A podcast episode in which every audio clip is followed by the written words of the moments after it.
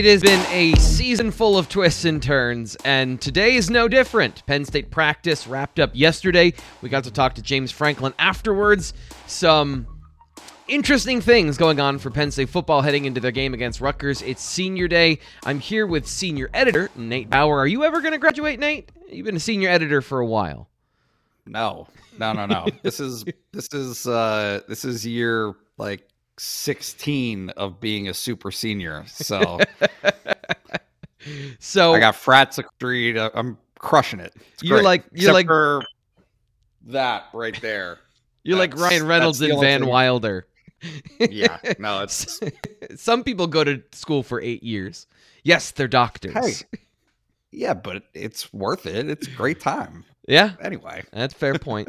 um, so last yesterday, we got to see practice, and just I think by happenstance, most everyone was down over by with the offense last night, checking out what's going on on that side of the ball. Typically, so everyone knows how uh, how it works is there's two practice fields, and then there's a turf field.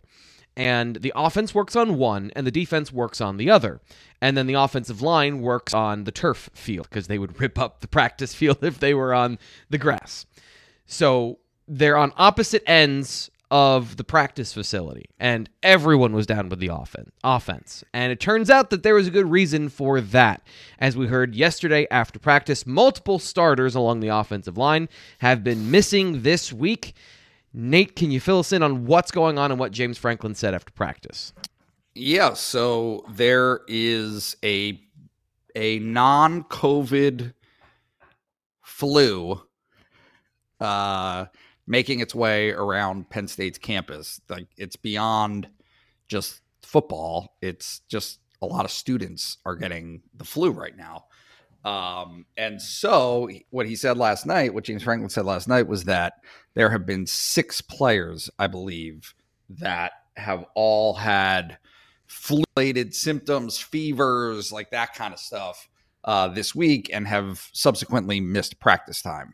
And I, I, I can't say don't quote me because I'm speaking into a microphone, but pretty sure that he included Rashker, Mike Miranda, and Caedan Wallace all in that group, which Yeah, you cut out paying slightly. attention, that's a You cut out issue. slightly. You cut out slightly there. Rasheed Walker, Caedan Wallace, Mike Miranda were the three that you mentioned, correct? Correct. Yeah, Correct. so and so There's of of six of, Of six, six. um you know i didn't i didn't notice anybody else like that would have been among those other three um but i again i mean i was just on the um i was just looking at the offensive side of the ball so Yeah. but yeah i mean three starting offensive linemen uh-oh So there goes, and, and I, I said this to Nate off air. It was like normally at the end of the show we do a, a preview of the game. I'll give you what I've seen on film, and we can still do that. But any any analysis I have at this point without your starting tackles and one of your starting interior linemen does does it matter? Because there are like now we're throwing completely unknown variables into the into the situation. James Franklin was asked about young players. Landon Tengwall came up. So yesterday we spent a good number of minutes watching the offensive line players that were taking one-on-one drills against the defensive linemen. What were your impressions if you saw any of that stuff uh, as far as how he was performing in those situations? Yeah, no, I mean the and you know this, the drill is built for the offensive line to lose. There's no help, right? There's no interior help. And so when you've got a tackle up against a shifty defensive end of which Penn State is bountiful, Yeah. right?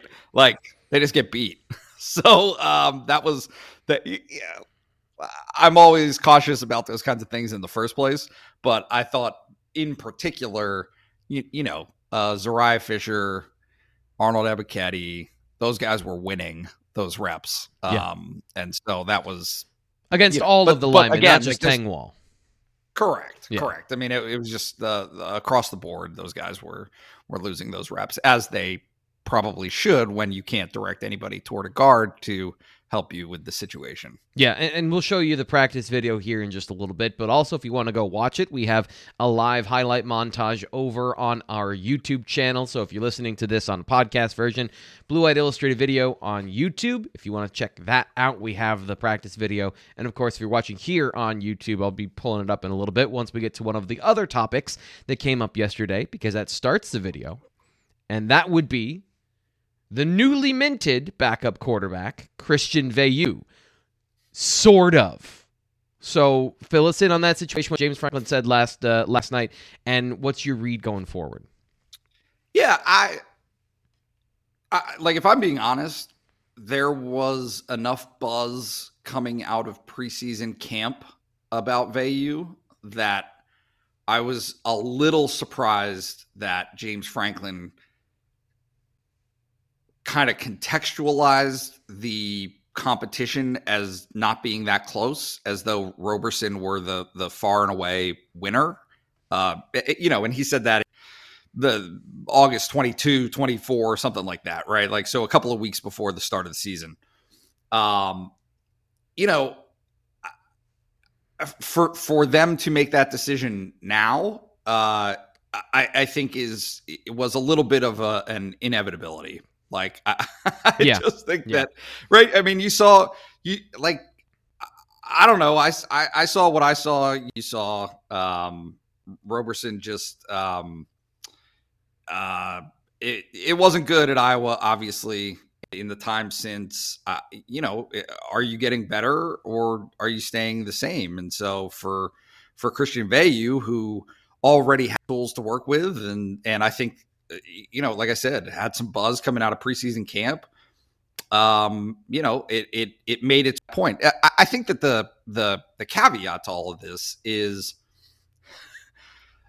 it it was it Penn State's backup quarterback doesn't matter on this team until it does. Right. And, right. And so like you you are not playing either one of those guys unless you absolutely have to Sean Clifford on a stretcher, right? Uh, completely unable to play.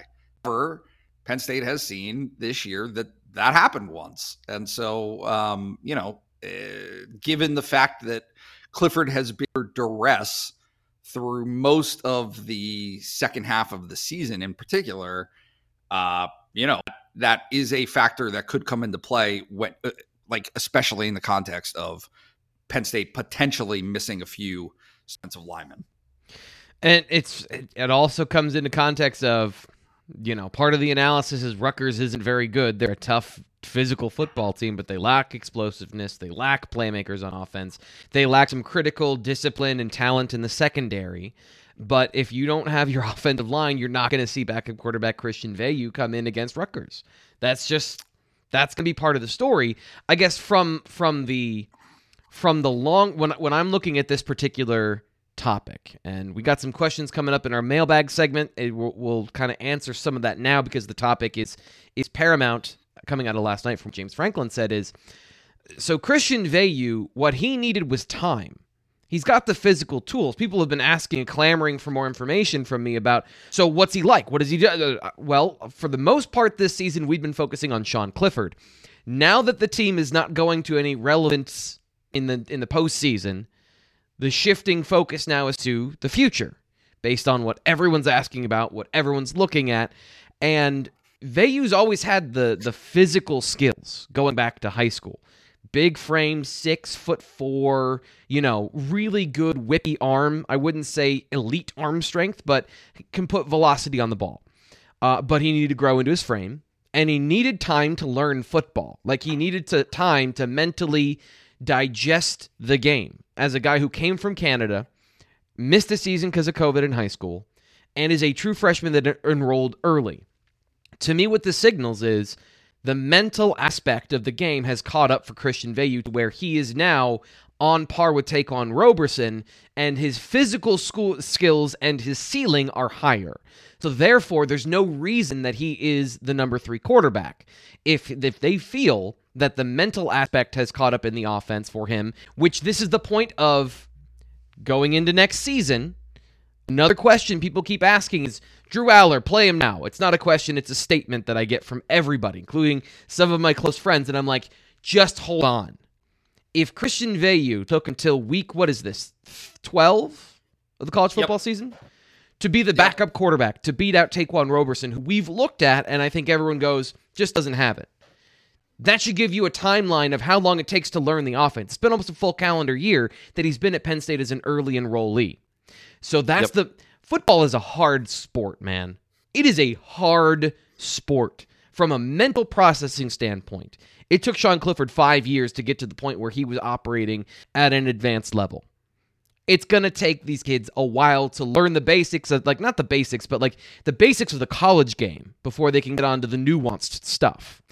So that's what Veilleux, I think, to me, that's what this signals is that he's been closing the gap on the mental side and Roberson, physically and mentally, hasn't taken a leap to that next level of a guy who's been in the program for three seasons. So I think that's where we are. And if you do see Veilleux, that then we're going to start evaluating whether or not he can be the starter next year. I think that is a fair conversation to have over the next month or so as Penn State wraps up 2021. Yeah, I, th- I mean, people always point to like other programs who have had true freshmen who made their their first seasons. Uh, Trevor Lawrence, Justin Fields. Two things about fine. that. However, Justin Fields did well, not play as a true freshman. He came in in packages. Just and Trevor Lawrence, first off, correct, exceptional correct. player, right? So yep. exceptional, exception to the rule in certain situations. Also was throwing to Tee Higgins and Justyn Ross. Also Hunter Renfrow, who is now an NFL receiver in the slot, and had Travis Etienne in the backfield. Like it's not. that's my point. It's yeah. not just the quarterback. And they still, and those guys still did not start until. I mean, Lawrence didn't start halfway through that season. Yep. So like it, you just they're unicorns, guys. Like they they don't they don't exist in the real world, and so uh, for that to be the expectation. Uh, and obviously, look like Penn State had has a relatively recent couple of examples um, in Rob Bolden and Christian Hackenberg, both started as as true freshmen, but like I, I think even in retrospect, if if there were other options that Penn State felt confident in in those situations, they probably would have opted not to do that, right? Yeah. I mean, How did that work out? Worst case scenario. How did that work out for Christian Hackenberg?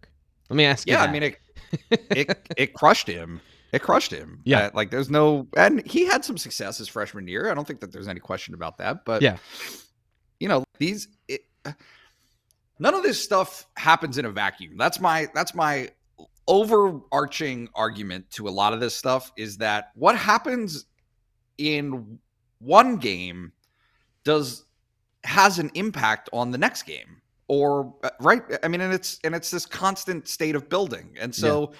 you you have learned tendencies and what you don't want to do is break the shiny new toy that you got before yep. you know how to use it and yep. that's like that's the whole Preach. that the toy the toy and and it's it to me it's and you can speak to this i'm sure it is the greatest irony of the NFL that the best quarterbacks all inevitably go to the worst teams. Yeah.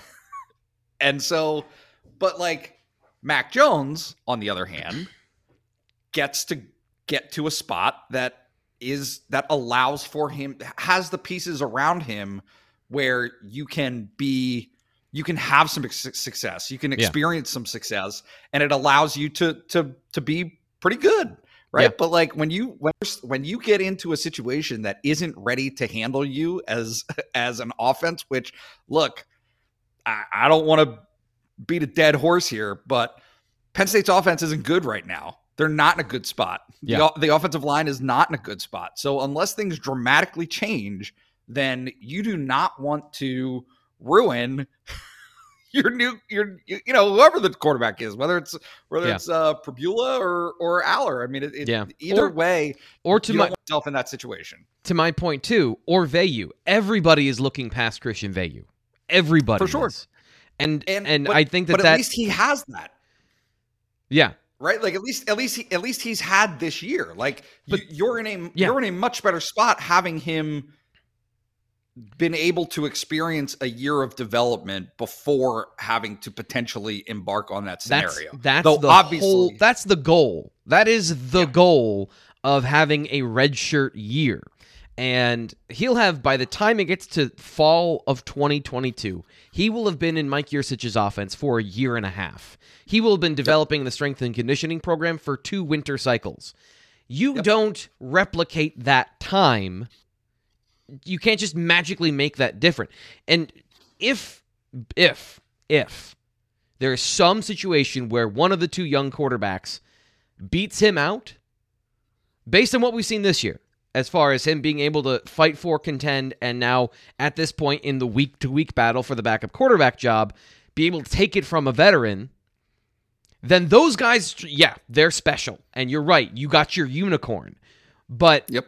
that's not that shouldn't be plan A so Yeah. this is this is a conversation that happens all the time. We're going to have this conversation all off season long. Another conversation we've been having all season and another thing that came up as a, a topic of conversation with James Franklin yesterday was the progress that the program is making.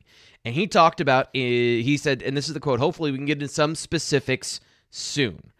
So, how do you take that? And as somebody who's been a part of this conversation, what is your thought about what soon means?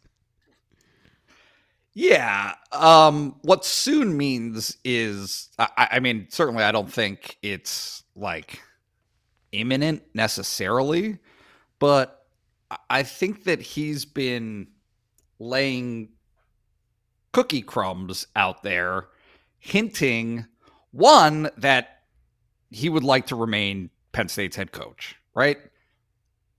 With the caveat of accompanied by a tremendous commitment from the institution Penn State towards its football program.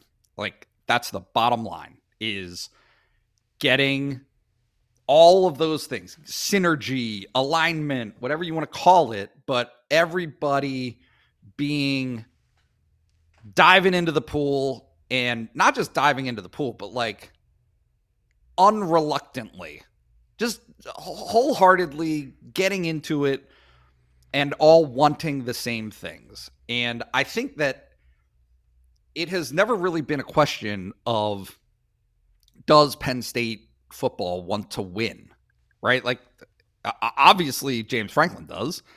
And I don't think there's any question that the the the university, the the athletic department wants a winning football team. They they have made strides in those areas to to demonstrate um you know some of the things that they're willing to do. They they are willing to have coordinators that make uh seven figures, right? Like they're Yeah. willing to have to to compete in that space. They're they have a project for forty seven eight dollars that is currently underway in the parking lot behind the Lasch building.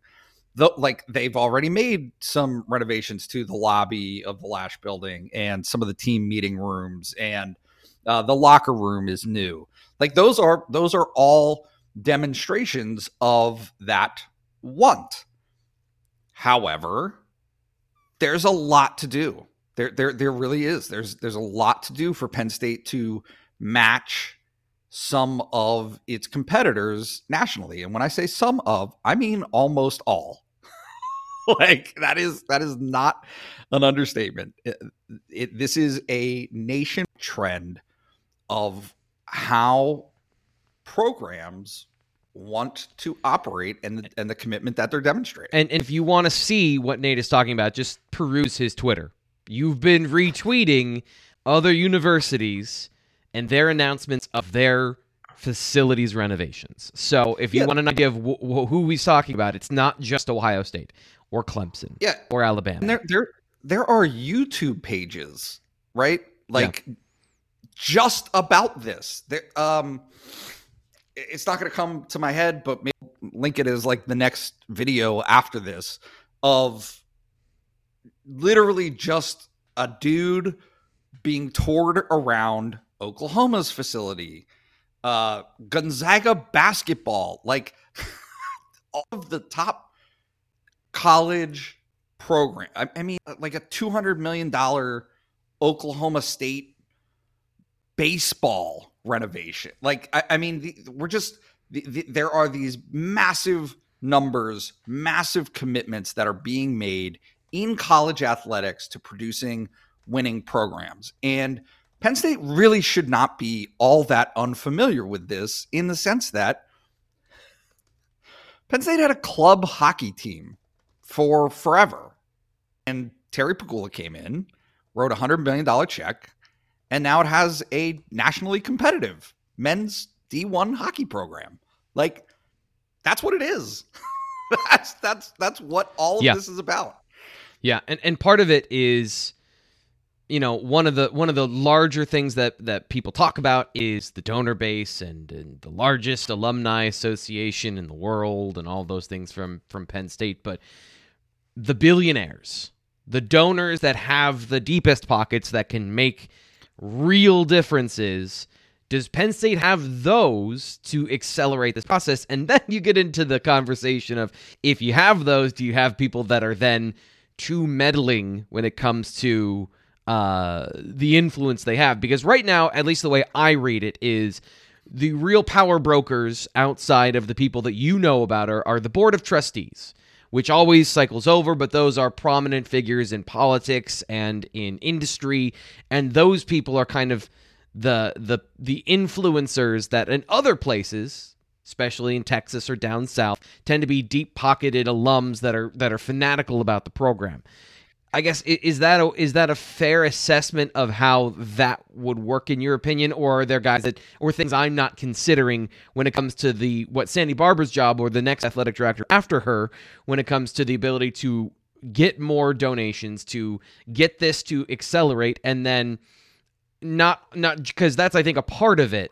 The other part is where you're allocating your resources that the revenue you're generating as a university is because a lot of this stuff nationally is also coming from donors. It's not just the athletic budget. It's kind of a bit of both. And it seems Yeah. like from what I've seen Penn State is lagging behind in both areas. I I um so look, like the numbers that are out there are are not they're too high for all of these programs and schools to just have one person writing a check and then it's done, right? Like the money comes in before they're willing to work on these projects. They're financed, guys. Like these are these are financed projects. Uh they you you got to borrow money and it comes from uh future revenues, it comes from the endowment, it co- like any variety of um different different pools of funds you, you got to be creative like you got to there are there are a lot of different ways to do this but my point is is that most of these places and when i say most of i mean like 99% don't have a deposit into the bank account and then a shovel in the dirt the next day that's not how it works that's just it's it's not Here I Um, am and- thinking in, in regular person financial terms. Here I am not moving large enough levers quickly enough. Because that's a fair no point. but like that's a fair point. But like when when you buy a house, most people aren't buying it in cash. Like you you just you're going to a bank and you're willing to pay the 4% or whatever the rate is on a house now. Like that's that's how the world works. so no, um, no, no, no, you know, no, no, no, no, no, Nate. As as somebody who has been to an open house recently, when you walked in, the answer was there are already two offers, so you'll need to make your offer by today, and it has to be a firm offer. Also, it has to be Well- twenty thousand over asking price. So if you, I I I feel you. I feel you. I get it. Uh, but like, you go to the bank and have that. I, Yeah. My only. That's it. Is just you. You got to finance these projects. Yeah. And Penn State is in a position where, I- like, I, I get it. There's. it- It's complicated. Uh, it, it is a self. uh, Independently operated arm of the university, right? So, like, Penn State athletics does not borrow from Penn State university to be able to do what it wants to do. Typically, Mhm. uh, you know that might have to change. There, there might have to be some some operational things that um, that shift for Penn State to be able to do that, or to do some of these projects, do some of the things that Penn State would need to do to be to match to catch up to the way that the rest of the, the the entire landscape of college football has gone over the last 10 to 15 years. Um, and so that's eh, you know uh, back to the original statement of hoping that you know james frank hope quote hopefully we'll be able to get into specifics here soon. That's what that means is Mhm. is is penn state going to commit to doing all of these things to to be competitive in that space? And i think that that that statement is a suggestion that penn state is and that he is attached to that that And it- that's that is a shared goal I don't know if it's ironic that it's coming during one of the worst actual seasons that James Franklin has had, non COVID seasons during his time at Penn State, knowing that there aren't any sort of limiting factors that there were early in his career. This is probably the, the true first down year that he's had in terms of an unsuccessful campaign. And we're having these conversations and might get resolution to these spending things at Uh, at a place where people are unhappy at six and four. Yeah. And, and is that People- does that does that underscore his point or does that undercut his point? people have got to stop framing this in the micro.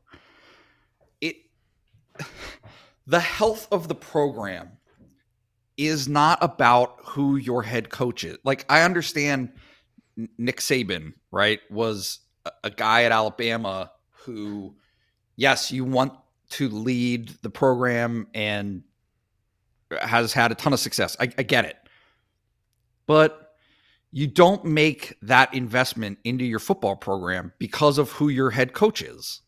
You make it because you want it to be positioned for success no matter who the guy is. Legitimately, like, do you think that Alabama football is realistically going to fall off the face of a cliff when Nick Saban retires? Uh, UNC basketball, Duke basketball, right? Like, you've got these you've got these titans of their sports eh, with all the success in uh, college men's basketball, football, what have you. But those, all of those programs are positioned to maintain their success regardless of who the head coach is, and that that is the whole point of this. Is it's not about this season. It's not even about James Franklin. It's what do you want to be, and it's a decision. So let me What- ask you this. what do you want to be? I, I want to I want to wrap up with this because I promised we'd get you to breakfast. Um, this is all being framed on James Franklin. Yeah. So that is a part of the story because he is because it's his job to inserting himself into this narrative. And I know that Yep. you're pulling back and saying, look at the broader picture, look at the bigger picture because of uh, what the university is doing, regardless of the head coach. But he is Yep. the guy that is the inciting incident for this change. So how do you not view him as a part of that? How do you not view him as a part of the uh, the the tangible differences that might happen at Penn State going forward? because he's not. The guy who did it was Bill O'Brien. He was the first. As soon as he got to Penn State, he started complaining about not having appropriate film machines. Right to like that. That's one of the things that we all remember is him talking about having to watch on VHS. like some of the some of the film uh right, like it was this this like the point is everyone is trying to frame this as though this is something that's new. But James Franklin has been talking about this from the day that he got to Penn State. Mhm. He, he- like uh and and obviously there was some some lead in time. You don't want to start with that. Like that's not how you you want to arrive. Hey, I'm here. Now change everything that you're doing. That's not Right. like that's not how any coach operates. But Bill O'Brien saying the exact same things in 2012 as James Franklin started to say in you know what the spring of 2014 Mhm. uh, right? It- during the the off season like these are off season conversations that have to filter into the season based on some of the other happenings that that have taken place right with some of the other job openings nationally. Like uh, understood Yeah. I don't think I don't think that people truly you do and that's why you're here that's why you're answering these questions. And and by the way thank you. I I'm getting an education here and I feel like I'm a well-versed person in this in this particular area. People don't understand that. And I think there's a certain population of people that don't care and they just want to see results that we're setting those people aside. Most people don't know about these things. Most people probably don't know got you. about Bill O'Brien saying those things and and the memory of this is very short because a lot of people what they do is they tune in on Saturdays. And then if you really love this, you're listening to this show and you're probably the most educated Penn State fan you know if you're watching this particular show, not to be not to like be arrogant about what we do, but like you're taking the time to go listen to 25, what are we at now? 31 number one. minutes. 31 minutes of this particular conversation. So yeah, the the public is not educated about this particular topic on a large scale. So that's, I guess, the thing is James Franklin has brought it up and has made this a point because you're right. He has brought this up in years past in off seasons and in vague ways, but it has been, I think, in a in a large sense, a topic that as soon as it's brought up, it's it's a board meeting, so that everyone tunes out. But now it's come Yeah. to the point where people can't ignore it. Just like we can't ignore the fact that we have to move on and we have to answer some questions. no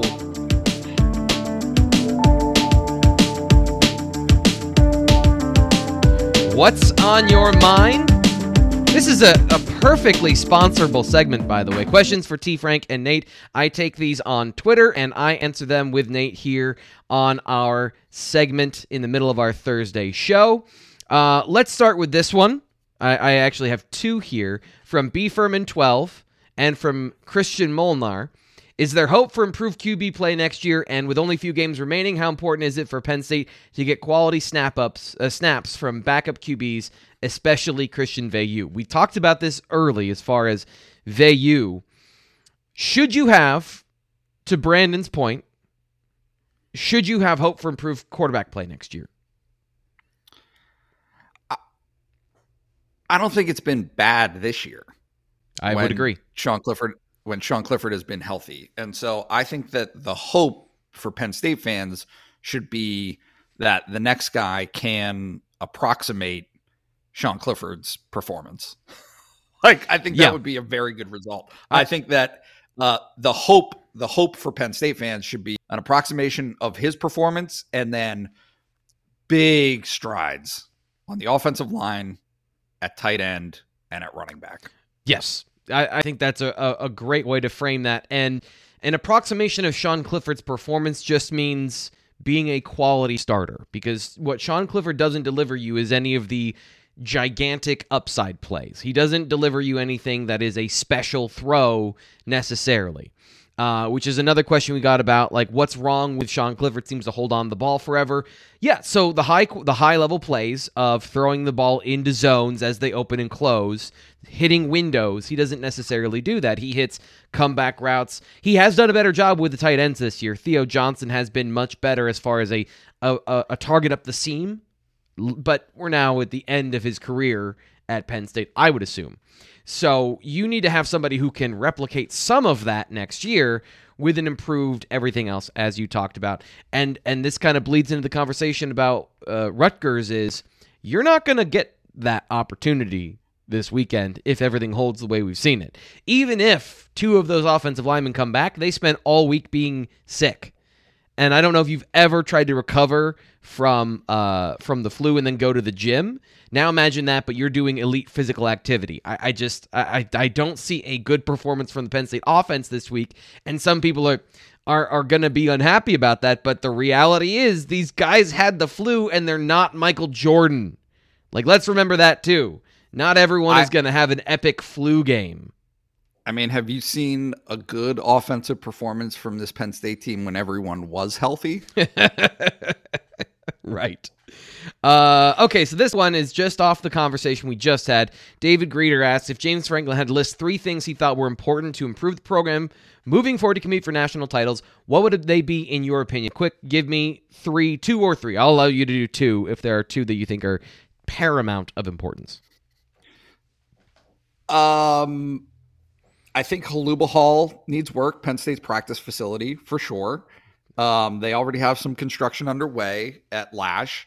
The upstairs of Lasch needs to be done for the coaches and staff, which has expanded dramatically uh, with James Franklin, right? Like the staff size nationally is a big trend, but it, it has definitely expanded to where they are they don't have the office space, the meeting space that they need for the staff size that they have. But I, forget three. It's it's attitude. Right. It's just it, right. It's just it's well, just, people want a checklist. It's about what People- you want to do. people like David, and I understand this. Of like, my wife said the other day, and and our our my in laws are coming on Monday, and Oh, no. I can sense the tension building as far as we've got to get ready because my mom's gonna be here. So it's not my mom, so I don't have that tension, and I don't know the list of things that we need to do. And Yep. and that's I think how people feel is okay, if I have a list of 5 things, let's get them accomplished, let's move on, let's get this thing done. But to your point and to my wife's point, it's the attitude of why aren't you thinking of these things to fix because we need to fix these things. Is that a fair way How to put that? this?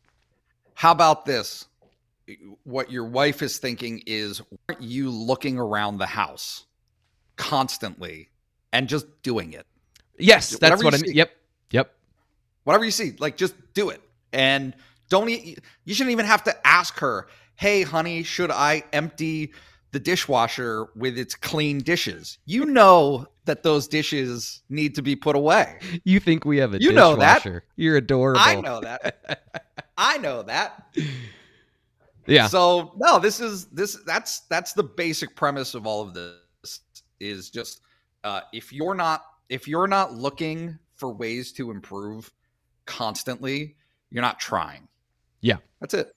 Uh, so this is another great question that I think is uh, one that Penn State fans have asked me quite a bit. How do we quantify the season for Penn State football that they've had from where they started to where it is now? Because this is a large frustration that we talked about a little bit on our Monday live show. If you want to go back and watch that again, of Penn State was five and zero, and now they're six and four. How, uh, just the the how do you view this season from beginning to end as a narrative, and how do you how should fans feel about it?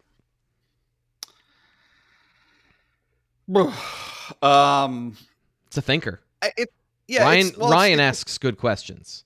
yeah it's just it's it's tough because i think that the schedule was always going to be difficult but it's probably actually more difficult than anyone anticipated uh, at wisconsin to start the season everyone knew that was going to be difficult what people didn't know is michigan coming off of a two and four season Yep. was going to be the number six team in the country when they Yep. came to Penn State in November with one loss. What Penn State fans didn't know was that Michigan State would be 9 and 1 and projecting to potentially 9 and 2 by the time the Penn State faces them. But point being is no, nobody knew that Michigan State would be that good. Yeah. Um Coming off of last you know- season, you would have thought those two teams in particular would have been below Penn State in the pecking order based on, again, the false things we all learned from COVID about how Yep. Michigan didn't have. Michigan had the same situation that Penn State did last year, where they didn't have a healthy quarterback for large stretches of the season. Watch what happens when they have a healthy quarterback and they they have some time to tinker with their offense. I, I am I am so fixated on this right now and and I can't get off of it. I don't understand how we're talking about the 2020 season as a real thing. yeah, Because because Michigan is and Michigan's the team that I'm looking at. Michigan went 2 and 4 last season. They lost to Penn State. They didn't play their last 3 games.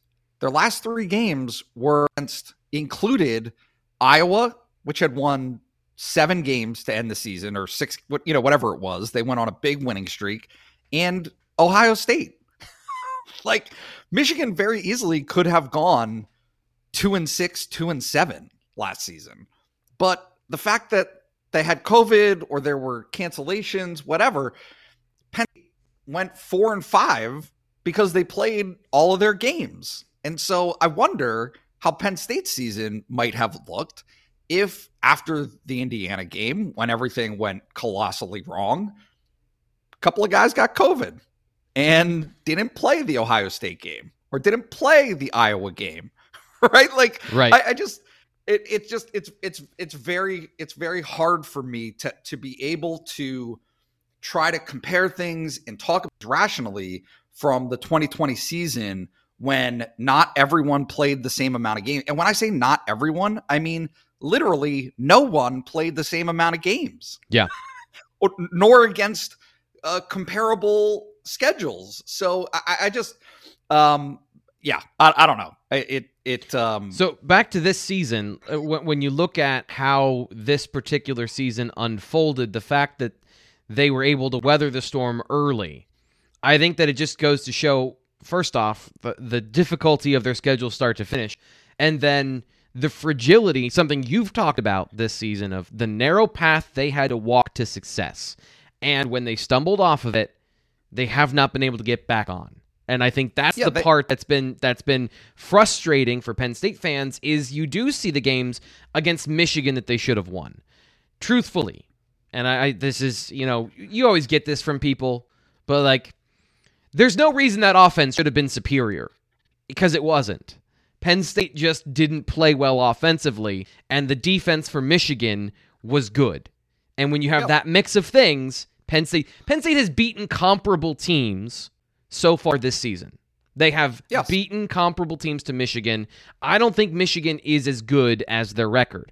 That being said, they have some overwhelming strengths and some lack of weaknesses that made them the better team on Saturday. But if Penn State was able to, they could have won that game. I don't necessarily think there was another game on their schedule with the way it played out where they was, ah, we should have won X because the, the injuries to Sean Clifford happened you know, you could you if and and but and or th- against Michigan, he was healthy. You had your full complement on offense as far as what you're going to have at that point in the season, and they they missed that game. But the rest of them, it, it just as you pointed out, shows how fragile that season was in particular. I think that I think that some of the frustration of Penn State fans is tied to the notion that they could have won three of the four games that they lost. Yeah. They could have beaten Iowa even without Sean Clifford. Uh, you don't have to give up a 40 touchdown uh, at, on a trick play at the end of the game. Like you don't you don't have to necessarily lose that game. You, you definitely did not have to lose Iowa or Illinois, excuse me. Yep. There were plenty of opportunities for Penn State to win that game. And I mean, plenty of opportunities, including playing like garbage for four quarters and still having a chance to yeah. win in nine overtime. Like there yeah. were so many chances for Penn State to on the last play of the game, like be the last play, a walk off win. Penn State had those opportunities, yep. didn't do it. And at Ohio State, I don't think you blame them, right? Like it, it yeah. is what it is. Ohio yep. State's just really good. Uh, but Michigan, same deal. Is is you don't have to lose that game. I understand that conversation. My argument, however, to the converse is Penn State easily could have lost at Wisconsin, and Penn yep. State easily could have lost to Auburn. So, really, in those games that are decided by single digit points, Penn State is two and four, which is yep. not exactly what you want. Obviously, you want to be six and zero, oh, but it's also not zero oh and six. Yeah. Uh, you, you can settle for four and two or five and one. You don't need to be six and zero, oh, but you do need to be on the plus Correct. side of that. Uh, our next Correct. question comes from Peter, and he says the lawnmower 4.0 spot on the last daily was fire. Appreciate that. I was told that I wasn't classy enough before, so I classed it up a little bit. Seems like Clifford holds on the ball too long, and receiver our receiver's getting open. Is he afraid to throw to a spot, and is he taking too long with his progression? What's the deal? And if uh, Peter is referring to specifically the Michigan game, it's a little bit of everything, and that's what I I said coming into the game is Penn State's receivers are going to have to win more than they lose against the Michigan defenders because you can win some of those reps, but Michigan, when they play single coverage, one of two things is going to happen. Clifford is going to break the pocket and he's going to scramble, or he's going to get sacked because those have been kind of the situations that he's seen so far this year. There were times when Michigan got Penn State, and this happens in every game where the offense calls a play and the defense, they figured it out and they ran the right coverage. That happens to every offense coordinator. There are some plays you just lose because that's the nature of of of of contests. That's the name that of competition. That's what happens. You don't win every single one of them.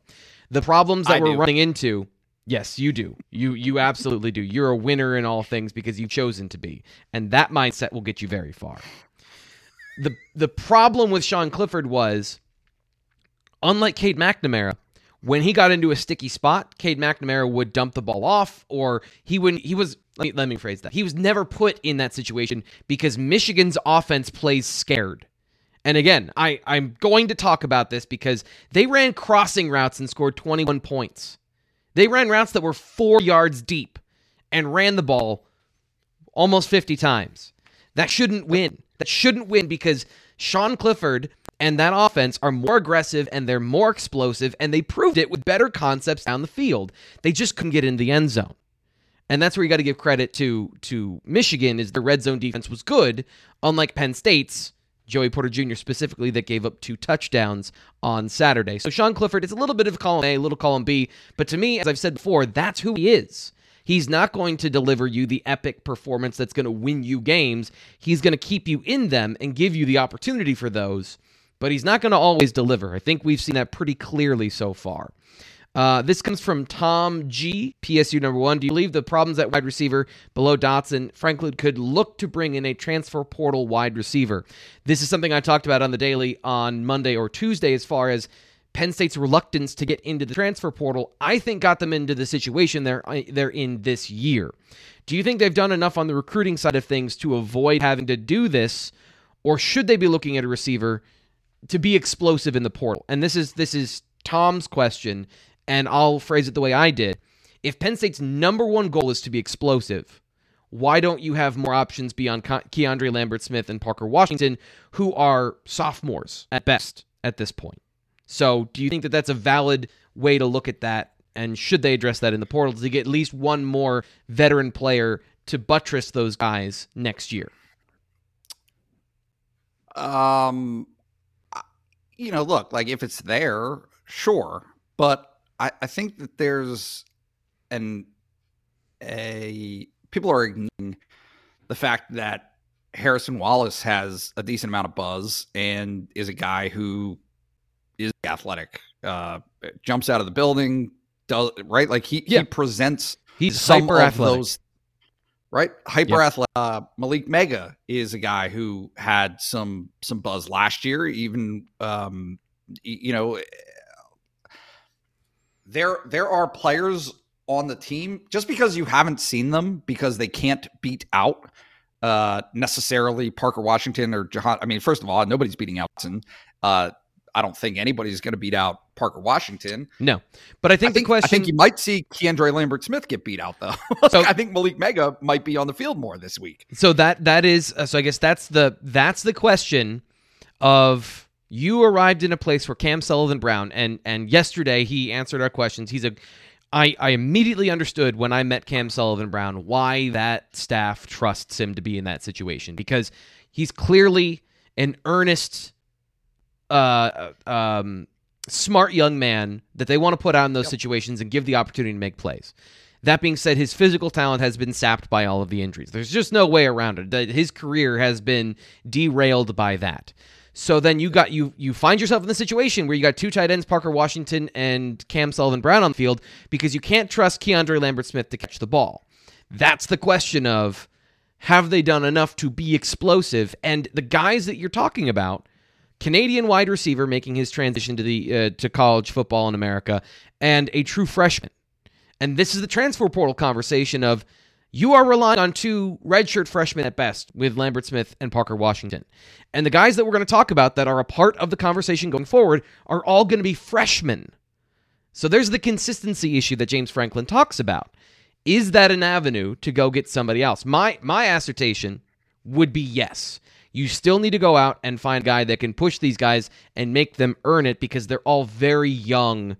And even Harrison Smith, very raw from his Oh. high school film. Uh, Sorry, Harrison Yeah. Wallace. Harrison Smith got plays safety for the Vikings. Uh, Jaden Dottin is another guy. Had a little bit of, but I keep using buzz. That's the only Well, it's because I know. it, it's it's the word that we get. So you ask people who they're going to talk about, and then the name comes up, and that's what we get because we don't see them on the field. So, and that's why. I'm always a little wary about those things too. But you're right; it is the information we get as far as who are the guys that are standing out amongst their peers according to their peers. Yeah. Um. I- I mean, I think that that's. I think that that is. Um. I think it's fair. I just think that um there there is some potential waiting in the wings for one reason or another, right? Guys who got injured, guys who Mhm. um, weren't uh, as far along in their development, and and it's it's this constant conversation of who for for somebody to get on the field, somebody has to come off, Yep.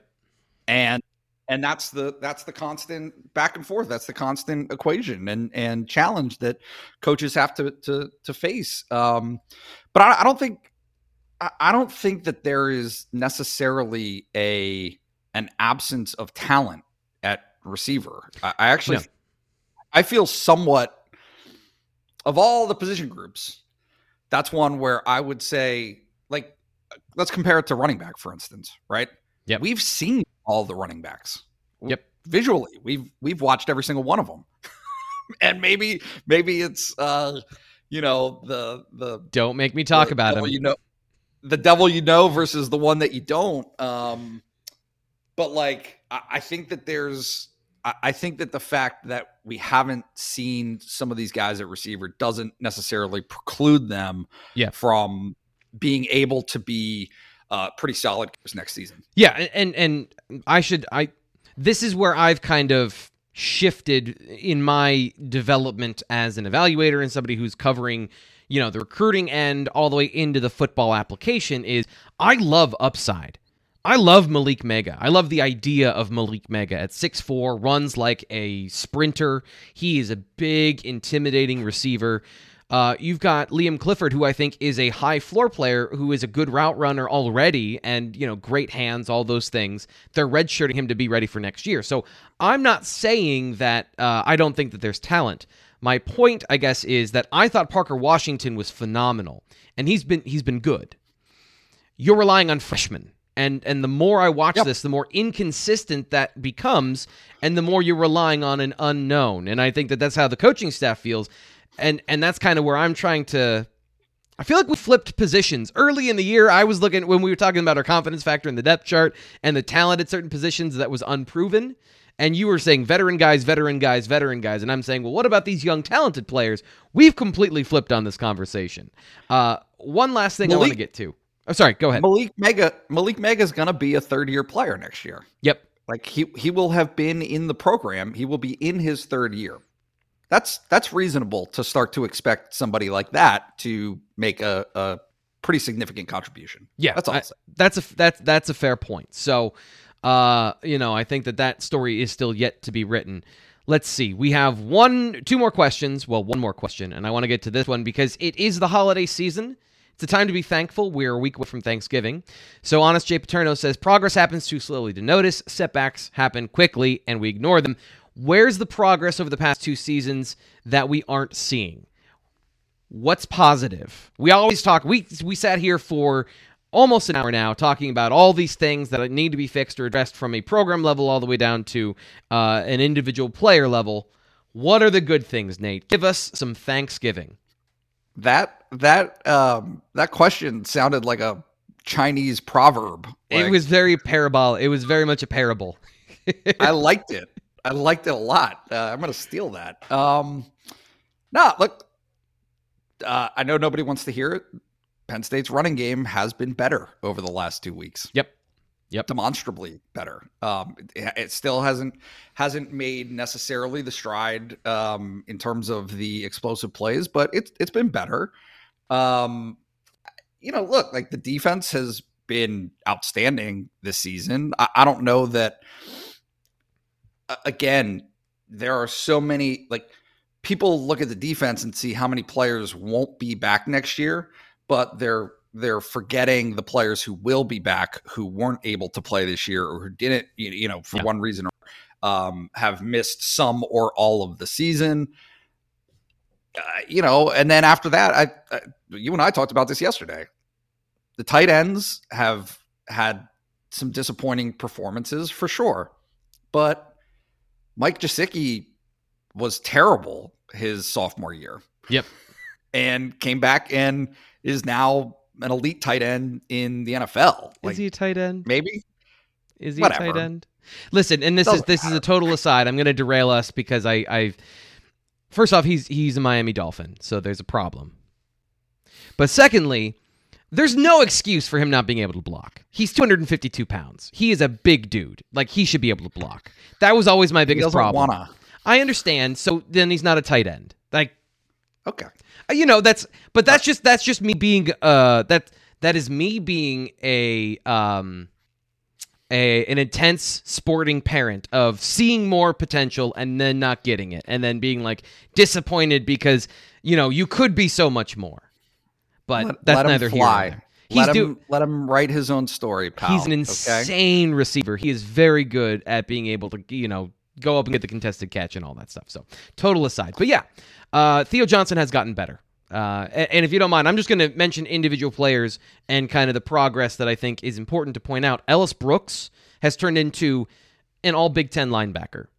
And yep. a guy with that profile, if you're saying players don't develop in this program, and that's been a huge thing that people that want to be detractors of this coaching staff point to is like guys aren't developing. Ellis Brooks developed into a good football, like a really good football player. Brandon Smith has been getting better in the box each week. He is becoming a more physical presence in the run game. Uh, you look at guys at receiver. You mentioned Theo Johnson. I think he's gotten better. Sometimes the individual has to do some of the work. It's not like you just go out there and and uh, uh, mind meld with a football player and then they know all the things you know. Like they have to put in the work to do it as well. And you see the guys that do that. Malick Meiga seems to be a guy that is putting in the work to become a good football player. So there is some progress, and it's not just the young guys, right? So this time of year, we're all focusing on the young guys that are going to be back next year. That what's the hope that springs eternal? Also focus on the guys that turned into good football players because that's the process that's going to happen again once more. Our last question, Nate, is actually a statement. Jesse Luketa. Yes, thank you. There you go. There is a perfect example of a guy uh, in a situation that I don't think any of us saw coming, but the coaching staff, they saw it coming. So, our last thing I want to get out of here on this, because I think this is another really important thing, and I love this. Unfettered says, Why does Penn State football make me so sad, T. Frank? I'm a grown man. It shouldn't affect, affect me this much. Answer me that. I love the self awareness here. I love the ability to see one's own soul. So, I just wanted to end on a little bit of, of, uh, self awareness and humanity, Nate. I thought that was great. And again, we head into the holiday week. I've I've had some conversations with um, you know outside of the forum context with some fans, some followers, that kind of stuff. Uh, just private conversations this week, and I can't. It it I see two things. They're so mad they're so frustrated yep. and just at their wits' end. And I see that and I say, hey, if Penn State could bottle that up and find a way to convert that into development and progress for the program, that that would be good for Penn State football. Yeah. The other thing that I see is and and again like this is kind of a reflection on the disconnect of doing this for 17 years and not being a fan because i don't get it anymore like i don't understand i don't even understand the the concept of like having your day be even slightly thrown askew by the result of a football game which is like i, I understand how that sounds yeah. but it, me it says oh well no you are truly objective about this. You are truly just calling balls and strikes and seeing it for what it is and it, it's no sweat off your back either way. And that's that that is what i always want to do. That's what i'm striving to do is present an unfiltered look to people. But i get it like Yeah. you there there is there is a ton of frustration and and like you said the the the parent side of things of seeing potential unrealized I, I totally understand Yeah. but I would I would simply argue for Penn State football that you know under James Franklin's leadership, Penn State has worked its way out of situations like this before, and history doesn't necessarily dictate it, but it's like people did not expect Penn State to be what eight and zero in 2019 Mhm. going in like nobody nobody predicted an 11 2 an 11 and 2 season coming off of whatever that was 8 and 2000 5 2019, you mean? that's what i'm saying well Yeah. 2019's performance coming off of a 2018 season Right. where they lost a ton of players Yep. and didn't have that good of a year for Trace McSorley's senior season. Yep. Uh, 2015 was not a good year going into 2016, Yep. where obviously they you know go to the Rose Bowl. So um, no, I, I I think that I think that when people take a step back, they they are they they don't initially see some of the reasons for optimism, but they they, should be there. Um, they, they've done this before. and uh, I want because we're we're we're we're more than out of time, but I always like to give a quick preview of the game, and we didn't quite get to that, so I'm just going to give you a quick synopsis of what I saw on film today or this week on Rutgers. First off, Rutgers wants to play man coverage. They don't always because they're bad at it. So Penn State, if they have an offensive line, it's another game where they can score points. Defensively, the Rutgers is good at stopping the run. Does that matter? And also, they're good at stopping the run in comparison to where they were previously.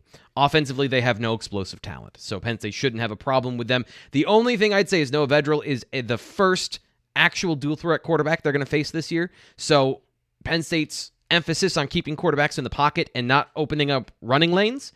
That's going to be tested for the first time this year as far as actually a guy that can then break the pocket and run downfield. They're going to be facing a Sean Clifford like quarterback who doesn't throw the ball nearly as well. So, again, Rutgers, they play tough football. So it might be close because, Nate, as you've said, that's what this year is going to be. So that's your quick thumbnail of Rutgers. Are you ready for this weekend? Are you excited? Pound the under. Whatever whatever it is, it's too high. Six to three. Oh, I no, I'm the- not. I'm not excited at all. But I'll I'll go. I'll do it. It's the job. Uh, that's the BWI Daily Edition. We'll be back tomorrow. Ryan Snyder's best bets. More on Penn State and Rutgers in that, as we always talk about the game. That's our featured game of the week and his best bets. And, of course, recruiting news to end the week. The BWI live show will be after Penn State and Rutgers. Tom Hannafin joining me. He is off assignment and back on the post game show. All of that coming up this week from Blue White Illustrated. Make sure you subscribe.